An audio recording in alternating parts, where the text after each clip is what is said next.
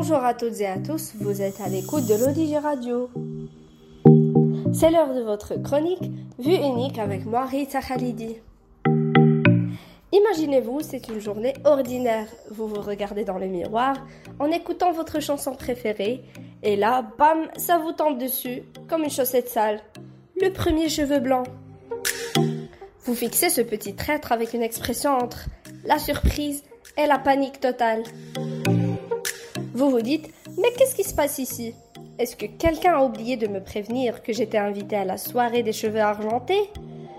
Vous vérifiez discrètement autour de vous, mais non, personne n'a l'air d'avoir reçu la même invitation.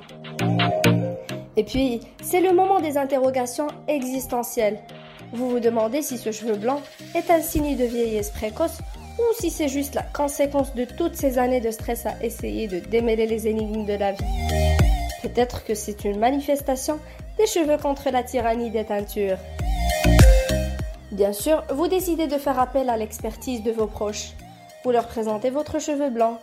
Votre mère vous regarde d'un air compatissant en vous dit Oh mon chéri, c'est le début de la fin, bientôt tu seras inscrit au club des vieux. Votre ami, quant à lui, ne peut s'empêcher de se moquer de vous en disant et ça te donne l'air d'un professeur d'université distingué. Tu devrais peut-être écrire un livre sur la philosophie des cheveux blancs. Et bien sûr, on ne peut pas oublier les remèdes que vous trouvez sur Internet.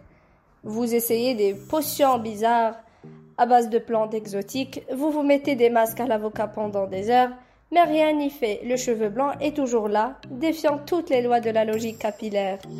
Mais au final, après avoir traversé toutes ces péripéties, vous décidez de prendre les choses avec l'humour.